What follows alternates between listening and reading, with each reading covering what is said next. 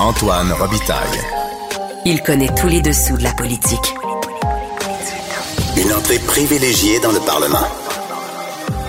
Là-haut sur la colline. Antoine Robitaille. Bon lundi à tous. Aujourd'hui à l'émission, le ministre de l'Agriculture, André Lamontagne, rentre d'une mission au Japon. Il nous explique quel était l'intérêt pour lui de se rendre au pays du soleil levant avec une vingtaine d'entrepreneurs. Et cet intérêt, il tourne autour de deux de nos industries importantes, l'industrie porcine, qui traverse une crise, et l'industrie acéricole. Mais d'abord, mais d'abord, c'est lundi, jour de chronique consti. On s'érotise une question constitutionnelle à la fois. La traduction constitutionnelle. La question constitutionnelle. Mais bonjour Patrick Taillon. Bonjour Antoine. Notre chroniqueur constitutionnel et accessoirement professeur de droit à l'Université Laval en grève cette semaine. On reviendra pas là-dessus. Puisque tu as une chronique créative aujourd'hui, tu te poses la question, qui est responsable de quoi au Québec? Comment réinventer la responsabilité ministérielle? Et si la solution passait, écris-tu, par plus de responsabilité, imputabilité des dirigeants d'organismes? Et là, il y a beaucoup d'actualités autour de ça. Là. Je pense par exemple euh, au gouvernement qui veut créer Santé Québec pour enlever, comme on dit souvent, des singes sur son épaule. Santé Québec, ce serait donc non plus le, le, ministre, le ministre qui répondrait à toutes les questions sur les problèmes dans toutes les urgences du Québec. Puis l'autre exemple, évidemment, c'est la Société d'assurance automobile du Québec. On a l'impression qu'avec le, le cafouillage incroyable autour de l'inscription, ben là, la ministre Guilbeault a carrément mis l'organisme en tutelle. Est-ce que c'est son rôle de faire ça? Je pense que c'est autour de ces questions-là -là, qu'on va discuter aujourd'hui. Ben, plus l'État euh, grossit, plus, plus il est complexe, plus ça devient impossible de voir clair dans une question qui est de base depuis, au fond, le gouvernement responsable, qui est au cœur de notre démocratie parlementaire. Oui. C'est qui est responsable de quoi dans l'exécutif? Le, le, rôle du Parlement, c'est de contrôler le pouvoir exécutif au sens restreint, le gouvernement, au sens large, ben, tous les organismes auto, plus ou moins autonomes de l'administration. Et, et ça revient continuellement. Là. À chaque fois qu'il y a une crise, surtout dans des grosses administrations comme la santé, ou ça peut être dans les écoles. Je me rappelle cette anecdote de la fouille la fouille dans une école, je crois, secondaire. Ben oui. Que le ministre avait qualifié de respectueuse quelques jours Yves Bolduc. Yves Bolduc. Yves Bolduc avait dit c'est correct si c'est fait de manière respectueuse. Oui, au-delà de l'anecdote, puis c'était drôle dans ce cas-là. Oui. Des fois, ce qui se passe dans des CHSLD, c'est moins drôle, c'est beaucoup plus tragique, mais c'est toujours un peu la même chose. Le ministre, qu'il soit compétent ou pas, ça change pas grand-chose. Il se lève un matin, puis il y a un feu à quelque part dans son administration, dans, un, dans, dans quelque chose qui relève de la micro-gestion, que si, si le ministre était au courant de ça, à la limite, il serait presque incompétent tellement il, il s'occuperait des détails. Donc, par définition, c'est normal qu'il ne soit pas vraiment au courant de ce qui se passe. Et là, la tentation à chaque fois, c'est de se dire, ben, puisque c'est le ministre qui répond aux questions, et les questions, ils viennent d'où? Ils viennent de l'opposition, ils viennent ouais. des journalistes. Ben, avec le droit de parole, le droit de répondre aux questions, devrait venir le pouvoir. Et donc, chaque fois qu'on veut décentraliser, pour plein de bonnes raisons, des décisions proches des milieux, prises par les gens compétents, par des gens qui peuvent s'adapter au contexte et à leur environnement, il y a plein de bonnes raisons de décentraliser. Mais une fois qu'un problème arrive, là, c'est la tentation de recentraliser. Et, et, dans un cas comme dans l'autre, il n'y a pas de solution magique. C'est là que je dis, il va falloir réinventer un peu tout ça parce que on va continuellement être dans des vagues de centralisation et de décentralisation oui. qui, en bout de ligne, servent un peu à rien. Hmm. Euh, on a besoin d'inventer autre chose. Et, et, pour le faire, je pense qu'il faut d'abord arrêter d'avoir le regard tout le temps tourné sur la relation entre, mettons, le ministre puis son administration là, décentralisée pour laquelle il, est un peu l'autorité de tutelle. Là. Le mot est un peu, en tout cas, c'est le mot qu'on utilise en, en droit. Mm -hmm. euh, c'est pas une relation binaire, ça. Il y a une, c'est une relation à trois. C'est pas juste le ministre versus la, le PDG de la Société d'assurance automobile du Québec Ouais. ou le ministre versus euh, le PDG d'un CIUS. Euh, c'est aussi le Parlement.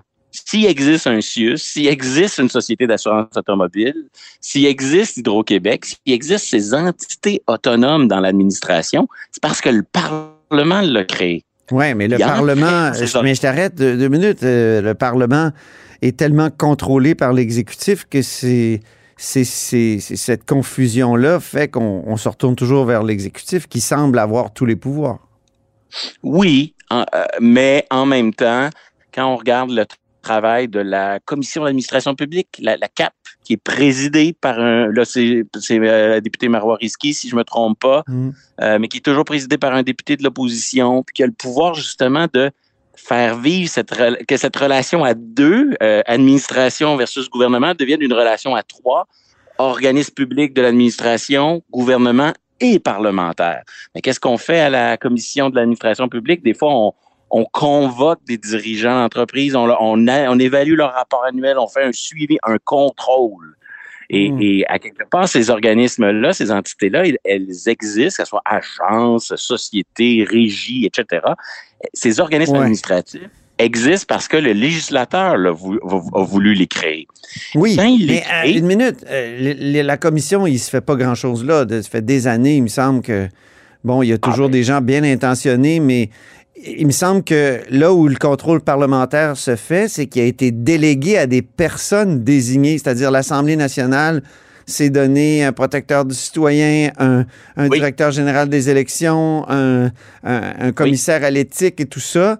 Et, c'est ces personnes désignées-là qui font finalement le travail que les parlementaires devraient faire dans ces, dans ces euh, commissions de contrepoids, non?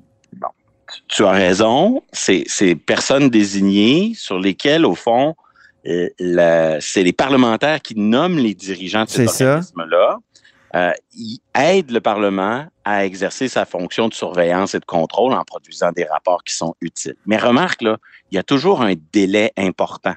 C'est ça un peu le problème. C'est que on, a des ministres qui gèrent des urgences, des crises euh, qui arrivent localement, sur lesquelles ils ont peu d'emprise. Puis là, ils disent, ben là, c'est pour, pour me refaire prendre, je vais faire voter une loi qui va me donner plus de pouvoir pour gérer, prévenir. C'est moi qui réponds aux questions, c'est moi qui ai la responsabilité ministérielle. Mm-hmm.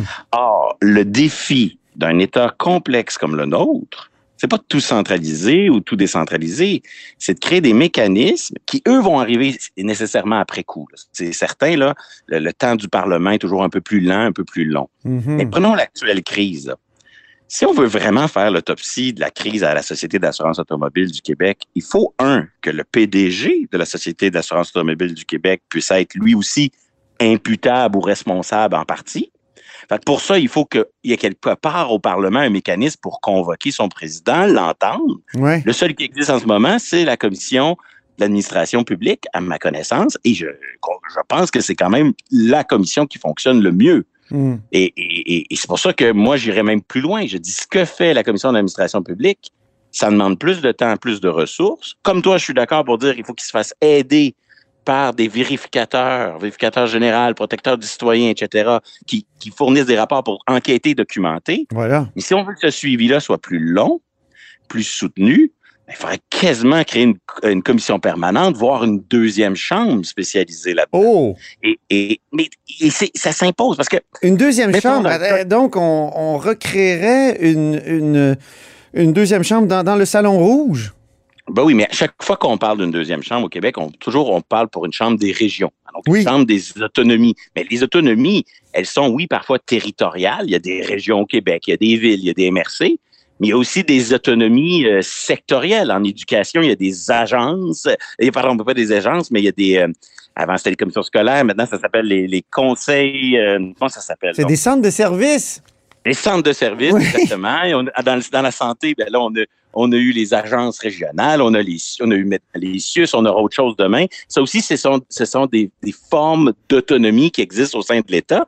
Si on veut accorder de l'importance à ça parce que sinon, on va faire quoi? On va constamment jouer le même fil. Quelle est la part de responsabilité du ministre Kerr dans l'actuelle crise à la Société d'assurance automobile? Quelle est la part de responsabilité du ministre des Transports? Et quelle est la part de responsabilité du PDG de la Société d'assurance automobile du Québec? La seule façon de le faire, c'est par un contrôle parlementaire où là, on tape pas juste sur la tête des ministres, mais on peut aussi convoquer Hmm. les, les, les présidents de ces organismes-là, que les parlementaires répondent aux questions. Dis-moi, dis-moi, Patrick, Puis- comment, Oui. qu'est-ce, qu'est-ce que ferait une deuxième chambre dans le cas du cafouillage de la, la SAC, la Société d'assurance automobile du Québec? Elle aurait le temps de faire l'après-crise. OK. d'entendre, d'entendre le ministre euh, Éric Kerr, d'entendre le ministre de la ministre des Transports, d'entendre euh, et, et là d'évaluer, de démêler, parce qu'au fond, traditionnellement dans notre État, là, le ministre est responsable de tout dans son ministère. Ben C'est oui. encore ça en théorie, mais il n'y en existe plus de, de responsabilité ministérielle si de facto l'administration dont j'ai la charge, si je suis, si je suis ministre, est tellement vaste OK, c'est ça. c'est- impossible d'être responsable de tout ça. Donc, il faut qu'il y ait aussi une responsabilité, mais on va l'appeler imputabilité pour montrer que c'est un peu différent, comme une nature différente. Puis on va permettre, euh, on va forcer ces dirigeants d'organismes autonomes à être redevables. Euh, oui, en partie devant le gouvernement, parce qu'ils produisent des rapports annuels. Le gouvernement choisit souvent les dirigeants de ces organismes-là. Ils déposent déjà leur rapport annuel l'un après l'autre à l'Assemblée nationale. Donc, euh, théoriquement, ils sont responsables devant les, les, les députés, les, les élus. Oui. Mais si ça prend la forme d'un dépôt de rapport que personne ne lit, à moins qu'il y ait matière à, ben, il y a comme pour que le contrôle soit réel et soutenu, il faut qu'il y ait aussi des auditions, comme essaie de le faire la, la commission d'administration publique, et comme on pourrait aller beaucoup plus loin. Pourquoi le, euh, Une attends, commission. pourquoi le, le vérificateur général n'est pas suffisant à ce moment-là, lui qui euh, pige finalement dans un de ces rapports-là, puis se creuse toujours une question ou en fonction de l'actualité? Au moins deux ou trois raisons. Euh, D'abord, parce que lui, il reste prisonnier, à juste titre, d'un rôle de vérification. Ah oui. élus du Parlement, eux, après, ils sont élus puis ils peuvent exercer, je dirais, une réflexion plus politique sur l'intérêt général dans tout ça. Et euh, aussi, le rapport au temps. Le, le vérificateur fait son rapport, puis après, ben, il faut un suivi de ça. Là, et ça, ça passe par le Parlement. Donc, moi, d'une certaine manière, là, je, je pense qu'on n'en sortira jamais de ce jeu de. C'est légitime pour les ministres de vouloir les pouvoirs qui viennent avec les questions qu'on leur pose, là, d'être capable de dire, ben, j'ai des pouvoirs d'intervention. Ben oui. Mais c'est comme un cercle vicieux. là. À la fin, ça va forcer ces, ces- ces ministères-là à être encore plus centralisés et on ne sera pas gagnant. Hmm. Donc, ce qu'il faudrait, d'une certaine manière, c'est permettre au Parlement de pouvoir convoquer, faire du contrôle soutenu, oui, avec l'aide aussi des personnes désignées dont, dont tu parlais tout à l'heure, pour avoir plus d'emprise sur ces organismes-là Mhm. et être capable de démêler la part de responsabilité du ministre de la part de responsabilité des organismes. Et en temps de crise, peut-être qu'il faudrait aussi apprendre à prévoir des situations, j'appelle ça une genre de sonnette d'alarme, qui permettrait à un ministre de dire, je ne veux pas tout décider dans le système de santé ou je ne veux pas prendre 100 des, des décisions euh, dans, dans le système d'éducation. Mais lorsqu'il y a une crise, j'ai- un peu une capacité d'urgence de Mhm. déclencher un mécanisme pour dire là, il y a une crise et tout, tout à coup, l'ingérence est permise. Mais avec l'ingérence viendrait automatiquement une forme de bilan fait par le Parlement qui, à chaque fois qu'il y aurait ingérence ministérielle avec cette sonnette d'alarme, pourrait ensuite convoquer tout le monde et dire est-ce que c'était justifié, est-ce qu'il y avait matière vraiment à, à aller aussi loin? Au lieu d'avoir un ministre qui a tout le temps les pleins pouvoirs sur son administration, il pourrait les avoir lorsqu'il y a matière à et déclencher ce mécanisme d'urgence, mais après, il devrait pouvoir s'en défendre et se justifier. Bref, il faut réinventer Mhm. cette capacité ministérielle de dire je me sens responsable d'un problème et donc je veux pouvoir agir sans tout centraliser, puis en même temps euh, accepter que de nos jours, les ministres ne On peuvent pourrait- pas être responsables de tous les détails de leur... Hey, mais on pourrait faire ça dans une constitution du Québec. Ah ben oui, ben Hein? oui. Créer une deuxième chambre, ça serait. C'est toujours. Tu sais, tu vois que je boucle la boucle, je, je- je Exactement. finis par Et- parler de constitution. Et, et oui, et parce que la responsabilité ministérielle, c'est un truc un peu non écrit dans nos conventions, dans nos Ah oui. constitutions un peu vagues et non écrites. Ça explique aussi beaucoup du, le flou qui entoure tout ça. Et oui, effectivement, On il est- va falloir réinventer ça et faire le point puis dire le ministre il est responsable de ça et, les dirigeants d'organismes, c'est- c'est ça leur responsabilité. Et voici comment le Parlement interagit avec ces deux organes-là. Ben, merci beaucoup pour cette chronique créative où euh, tu as fait une proposition pro bono. On aime ça, euh, Patrick Taillon, quand tu fais ça. Au plaisir. Ben, à la tant semaine prochaine. À bientôt. Salut. Antoine Robitaille. Le véritable troisième lien. Le Salon Bleu à vos oreilles. Et tout ça sans utilisation des fonds publics. Il y a longtemps qu'on a parlé d'agriculture à l'émission. Or, le ministre de l'Agriculture, André Lamontagne, rentre d'une mission au Japon. Bonjour, André Lamontagne. Bonjour Antoine. Ça voyage beaucoup au gouvernement ces temps-ci. Geneviève Guilbeault était euh, en Suède, je crois, quand euh, il y a eu la catastrophe euh, de la Société d'assurance automobile. Elle est rentrée justement en catastrophe. Euh, vous, vous rentrez du Japon. Que- quel était l'intérêt d'aller là pour le ministre de l'Agriculture? Ben, première des choses, il faut savoir que le secteur bioalimentaire, là, c'est le troisième plus gros secteur d'exportation au Québec, hein, près de 11 milliards. Tu as le secteur des avions, tu as le secteur des, des métaux. Après ça, c'est le secteur bioalimentaire. Puis le Japon, euh, c'est un, on a à peu près 5% de nos exportations euh, bioalimentaires qui vont au Japon, mais aussi c'est un très, très bon marché de par les, les, les préférences et les exigences des clients japonais. Alors, euh, ça s'inscrivait dans l'objectif là, de- de- d'accompagner nos entreprises puis de, de, de propulser nos, euh, nos, nos exportations là, sur ce marché-là. là. Vous avez participé au Foodex, qui est un salon commercial d'aliments et boissons. Là, le, le Québec avait son kiosque là-bas? Oui, en réalité, il y avait, c'était le groupe Export là, qui est mandaté par, euh, par, par le MAPAC, si on veut, là, pour accompagner nos entreprises à l'exportation. Alors, le groupe Export avait un pavillon qui, qui accueillait plusieurs entreprises dans le pavillon du Canada. Il y avait, il y avait un certain nombre de, de, de, de, places pour le Canada, puis on avait une bonne section là, pour les entreprises du Québec. Là, je lis que c'est un marché d'exportation pour le porc, le sirop d'érable, les céréales. Pour le porc, principalement, euh, est-ce que ça peut être une sorte de, de planche de salut? Parce qu'on sait que le porc euh, est, est en crise actuellement. Je lisais euh, dans euh, Beauce Média, le 4 mars 2023, industrie porcine, un modèle à revoir, point d'interrogation. Ben, le Japon, c'est un, un très bon marché pour, euh, pour notre industrie porcine parce que il y a beaucoup de valeur ajoutée, si on veut, là, qui peut être, euh, qui peut être euh, déployée sur ces territoires-là, comparativement, exemple, un marché comme la Chine où il y a beaucoup de moins de valeur ajoutée. Alors, euh, on a des entreprises qui sont sur les lieux depuis, je dirais, peut-être une quarantaine d'années. Ah oui. qui, qui, qui exportent, qui exportent au, au Japon. C'est un très, très bon marché là, pour nos entreprises. Quand on dit valeur ajoutée, qu'est-ce qu'on veut dire pour le porc? Ben, c'est qu'on fait de la transformation, de la sous-transformation, des coupes euh, particulières. Le, le marché du Japon, une des caractéristiques, c'est vraiment, dans une très grande majorité, c'est un marché, c'est du, du porc frais qu'on envoie là. Là, On appelle ça, le, le nom, c'est le chill, si on veut, au lieu de, de produits qui sont congelés.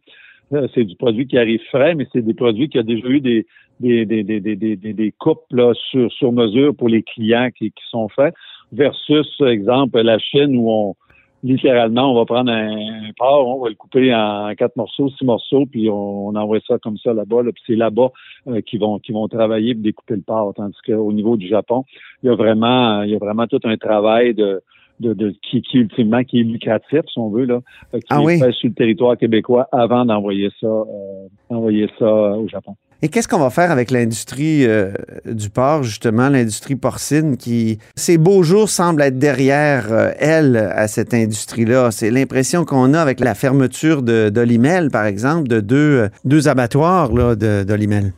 Ben, ce qu'il faut savoir, d'abord, première des choses, c'est que l'industrie du porc au Québec, c'est la plus grosse industrie après le secteur laitier. Ah Puis après ça, à, à- à la différence du secteur laitier qui est dans la, qui est dans le secteur dans la, la gestion de l'offre, c'est-à-dire que c'est ça se passe à l'intérieur des frontières canadiennes. L'industrie du porc, c'est caractérisé par un, un- un gros niveau d'exportation. C'est au, c'est au niveau de mondial que ça se passe le porc. Là. Ça veut dire au Québec, on produit, on exporte à peu près 70-75 de, de ce qu'on produit. Puis le marché du porc, au point de vue mondial, là, c'est un marché qui est quand même caractérisé par une une grande vol- volatilité au niveau des prix. Ouais. Puis il peut arriver des choses au point de vue commercial. Exemple, on l'a vu il y, a, il y a quelques années, la Chine, subitement, euh, pour des raisons qui y avait peut-être un peu de politique en ça, là, a fermé l'accès de plusieurs usines du Québec pour des, des raisons technico-administratives. Alors, c'est un c'est un marché, honnêtement, moi souvent je dis que ça prend pas, ça prend des, des, des, des cœurs solides là, pour être dans cette, de cette business-là, mais c'est un c'est une entreprise qui est vraiment grosse au Québec, puis là, qui traverse une période, effectivement, là, qui a vraiment beaucoup de défis. Mais en même temps, ben, c'est une entreprise qui est condamnée, en guillemets, c'est une filière à, travailler ensemble, autant du côté de la production que de la transformation, mm-hmm. parce qu'on est dans un contexte mondial. Et qu'est-ce que vous allez faire pour euh, aider les, les producteurs euh, de cette industrie-là? Ben, en réalité, la première chose qu'il faut qu'il se passe, il faut vraiment que cette, filière-là travaille ensemble. Parce qu'on a la loi de la mise en marché au, Québec qui fait en sorte que les acheteurs puis les, les, les, producteurs euh, sont, sont assis de même table, puis conviennent d'une convention, une convention selon laquelle ils vont conduire des affaires. Puis après ça, on a la régie qui avalise cette, cette convention-là. Puis une fois qu'elle l'a avalisée, bien, elle dit à la financière agricole du Québec d'administrer d'administrer l'entente entre les parties. Puis on a un programme euh, de soutien au Québec qui s'appelle l'assurance soutien de revenus agricoles, qui lorsque les, producteurs ne peuvent pas rencontrer leurs coûts de production qui sont réévalués chaque année, ne peuvent pas rencontrer leurs coûts de production, ben il y a un système de, de, de revenus, soutien de revenus qui, est, en place là, pour leur venir en, soutien. Là. Oui, on parle de, de dépendance à la financière agricole dans certains textes. Est-ce que c'est votre impression? Ben, écoutez, il y a des périodes, euh, des, périodes où c'est, c'est, plus difficile que d'autres. Il y a des années, euh, le, le, système n'intervient pas ou à peu près pas. Il y a d'autres années où le système intervient davantage. Là, c'est, euh, c'est il, y a, un enjeu de compétitivité à partir du moment où nos, nos, nos producteurs puis nos transformateurs cherchent à avoir les meilleures pratiques et les meilleurs d'être compétitifs. Ben, ces systèmes-là sont là plus en appoint là, que est en, soutien permanent, si on veut. Là. Mm-hmm. Je reviens à la, à la mission au Japon. Le sirop d'érable, maintenant, euh, il, est populaire euh, au Japon et est-ce que ça peut aider? Là aussi? Euh, il y a quelques années, il y avait eu un rapport sur le sirop d'érable. On se questionnait aussi sur la manière de le, de, de le produire. On voyait des, des compétiteurs aussi à l'étranger, notamment le Vermont, si je me souviens bien. Parlez-moi du sirop d'érable et du Japon. Ben, d'abord, le sirop d'érable, c'est une industrie qui est en croissance euh, depuis des années. Année après année, on, bat des, records de production dans les dernières années, mais aussi, au niveau des, exportations. Le Québec exporte 70% euh, de, toute, la consommation de, sirop, sirop d'érable mondial vient du Québec. Euh, on exporte 90 euh, de, de, de, de, ce qui sort du Canada, ça sort, ça sort du Québec. Mm-hmm. Euh, c'est un marché qui va bien. Notre, filière est bien en selle. Il y a beaucoup de recherches qui se fait. Il y a un travail, exemple, au point de vue environnemental, ils ont des objectifs ambitieux là, pour 2030 au point de vue de, de, réduire encore davantage leur empreinte carbone. Fait que c'est un, c'est un produit qui, qui, qui, qui invite à avoir le sourire, le sourire d'érable. Puis j'ai rencontré là-bas un importateur qui est tombé en amour avec le Québec il y a des années, un monsieur Oda. Ah oui. Que lui, ce qui, ce qui l'a frappé, c'est la, la, proximité entre l'humain et la nature quand on parle de sirop d'érable. Il est devenu le plus gros importateur de sucre d'érable, sucre granulé d'érable au Japon, mais aussi il y, a, il y a un certain nombre de sites de vente sur le territoire, des pâtisseries, euh, dans lesquels, les, c'est des dizaines et des dizaines de types de, produits euh, dans lesquels il incorpore du sirop d'érable authentique du Québec. Puis dans sa mise en marché euh, de sirop d'érable, on voit tout le temps le petit drapeau québécois, le petit drapeau canadien, il a mis en place un concours au Japon, euh, ça s'appelle euh, le Maple Sweet Contest, où chaque année, il invite les, hôtels, les restaurants à participer d'un concours avec des recettes de sirop d'érable. Ah oui. C'est un produit qui est très prisé euh, au Japon. Alors, aller en faire la mise en marché, puis de, rencontrer des importateurs, c'est des, des, des, bonnes choses. Et là-bas, je me demandais Avez-vous mangé des sushis, des sashimi, des... parce que je vous ai déjà croisé dans un restaurant où vous mangiez ça précisément. Donc, euh, je vois que vous êtes un, adepte. J'ai mangé un peu toutes sortes de choses. Ben, écoute, j'ai eu l'occasion d'aller dans quelques, dans quelques restaurants euh, très très représentatifs de la cuisine japonaise. Honnêtement, demandez-moi pas les noms, Antoine, comment on appelle les différents mecs que j'ai mangés, mais honnêtement, j'ai écouté à toutes sortes d'affaires, là, avec des baguettes, là, puis euh, ça s'est bien passé. Vos grandes découvertes? Mes grandes découvertes là-bas, c'est pas alimentaire, je dirais, c'est de réaliser à quel point les, les Japonais sont friands de un de la qualité, mais l'authenticité nos produits. Ah oui. Je me suis fait beaucoup parler de ça, que ce soit au niveau des fruits de mer, que ce soit, on a des petites entreprises, euh, euh, on, a une petite entreprise de chocolat au Québec qui exporte là-bas, puis encore là, ils font des choses très particulières. J'ai des, des, des, des, producteurs de, de bière artisanale.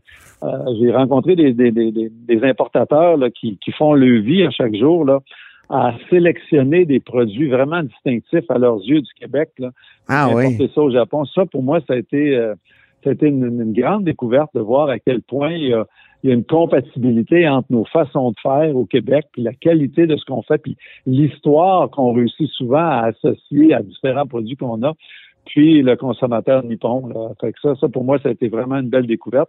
Puis on fait, on fait vraiment un bon travail là-bas là, pour accompagner nos entreprises. Est-ce que les exportations sont en croissance?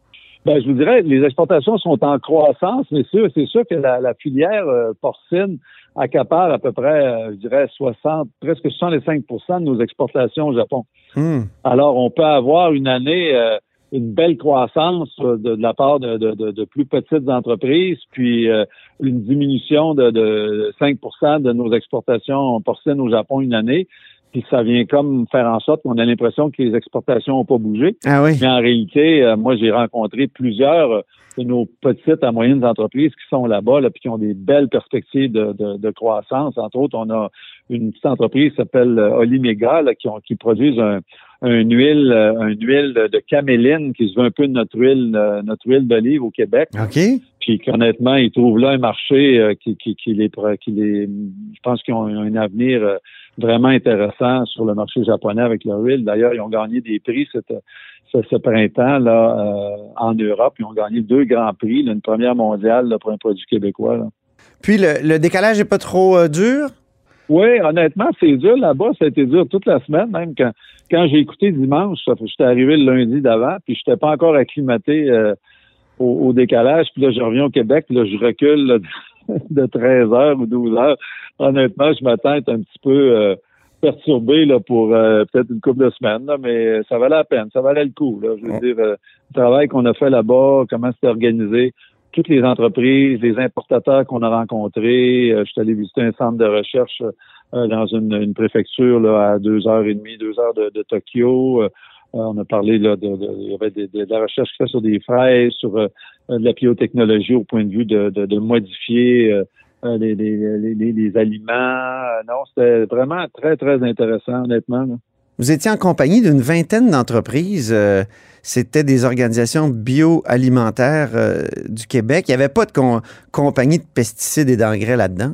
Non, non, c'est ma question, Louis Robert, là, vous vous souvenez de la... ah oui, non, ah, oui, non honnêtement, c'est vraiment il y avait des entreprises du porc, de l'érable, des, des, fruits de mer. Encore là, les, les Japonais sont friands de euh, beaucoup de notre crabe des neiges. Il y avait ah des, les, céréales, le soya, euh, le soya sans OGM là-bas qui est très prisé, euh, bleuet, canneberge, différentes boissons. il y avait, des, entreprises, l'entreprise Olimega, il y avait mon pack au point de vue de nos exportateurs de veau. Il y avait vraiment toute une variété d'entreprises qui étaient là. là. Ben, c'est bien, André Lamontagne. Alors, on vous regardera piquer des clous au Salon Bleu cette semaine. vous allez vous endormir, là. Surtout que vous avez pas, surtout qu'il n'y a personne qui vous pose de questions ces temps-ci. Pourtant, Dieu sait qu'on pourrait nous donner tellement d'informations parce qu'il y a tellement de bonnes choses que nos entreprises au Québec. Bien. Euh, au plaisir. Portez-vous bien. Merci, au revoir. Merci. C'était le ministre de l'Agriculture, des Pêcheries et de l'Alimentation, André Lamontagne. C'est ainsi que se termine La hausse sur la colline en ce lundi. Merci beaucoup d'avoir été des nôtres. N'hésitez surtout pas à diffuser vos segments préférés sur vos réseaux. Ça, c'est la fonction partage. Il y a aussi le bouche à oreille. Et je vous dis à demain.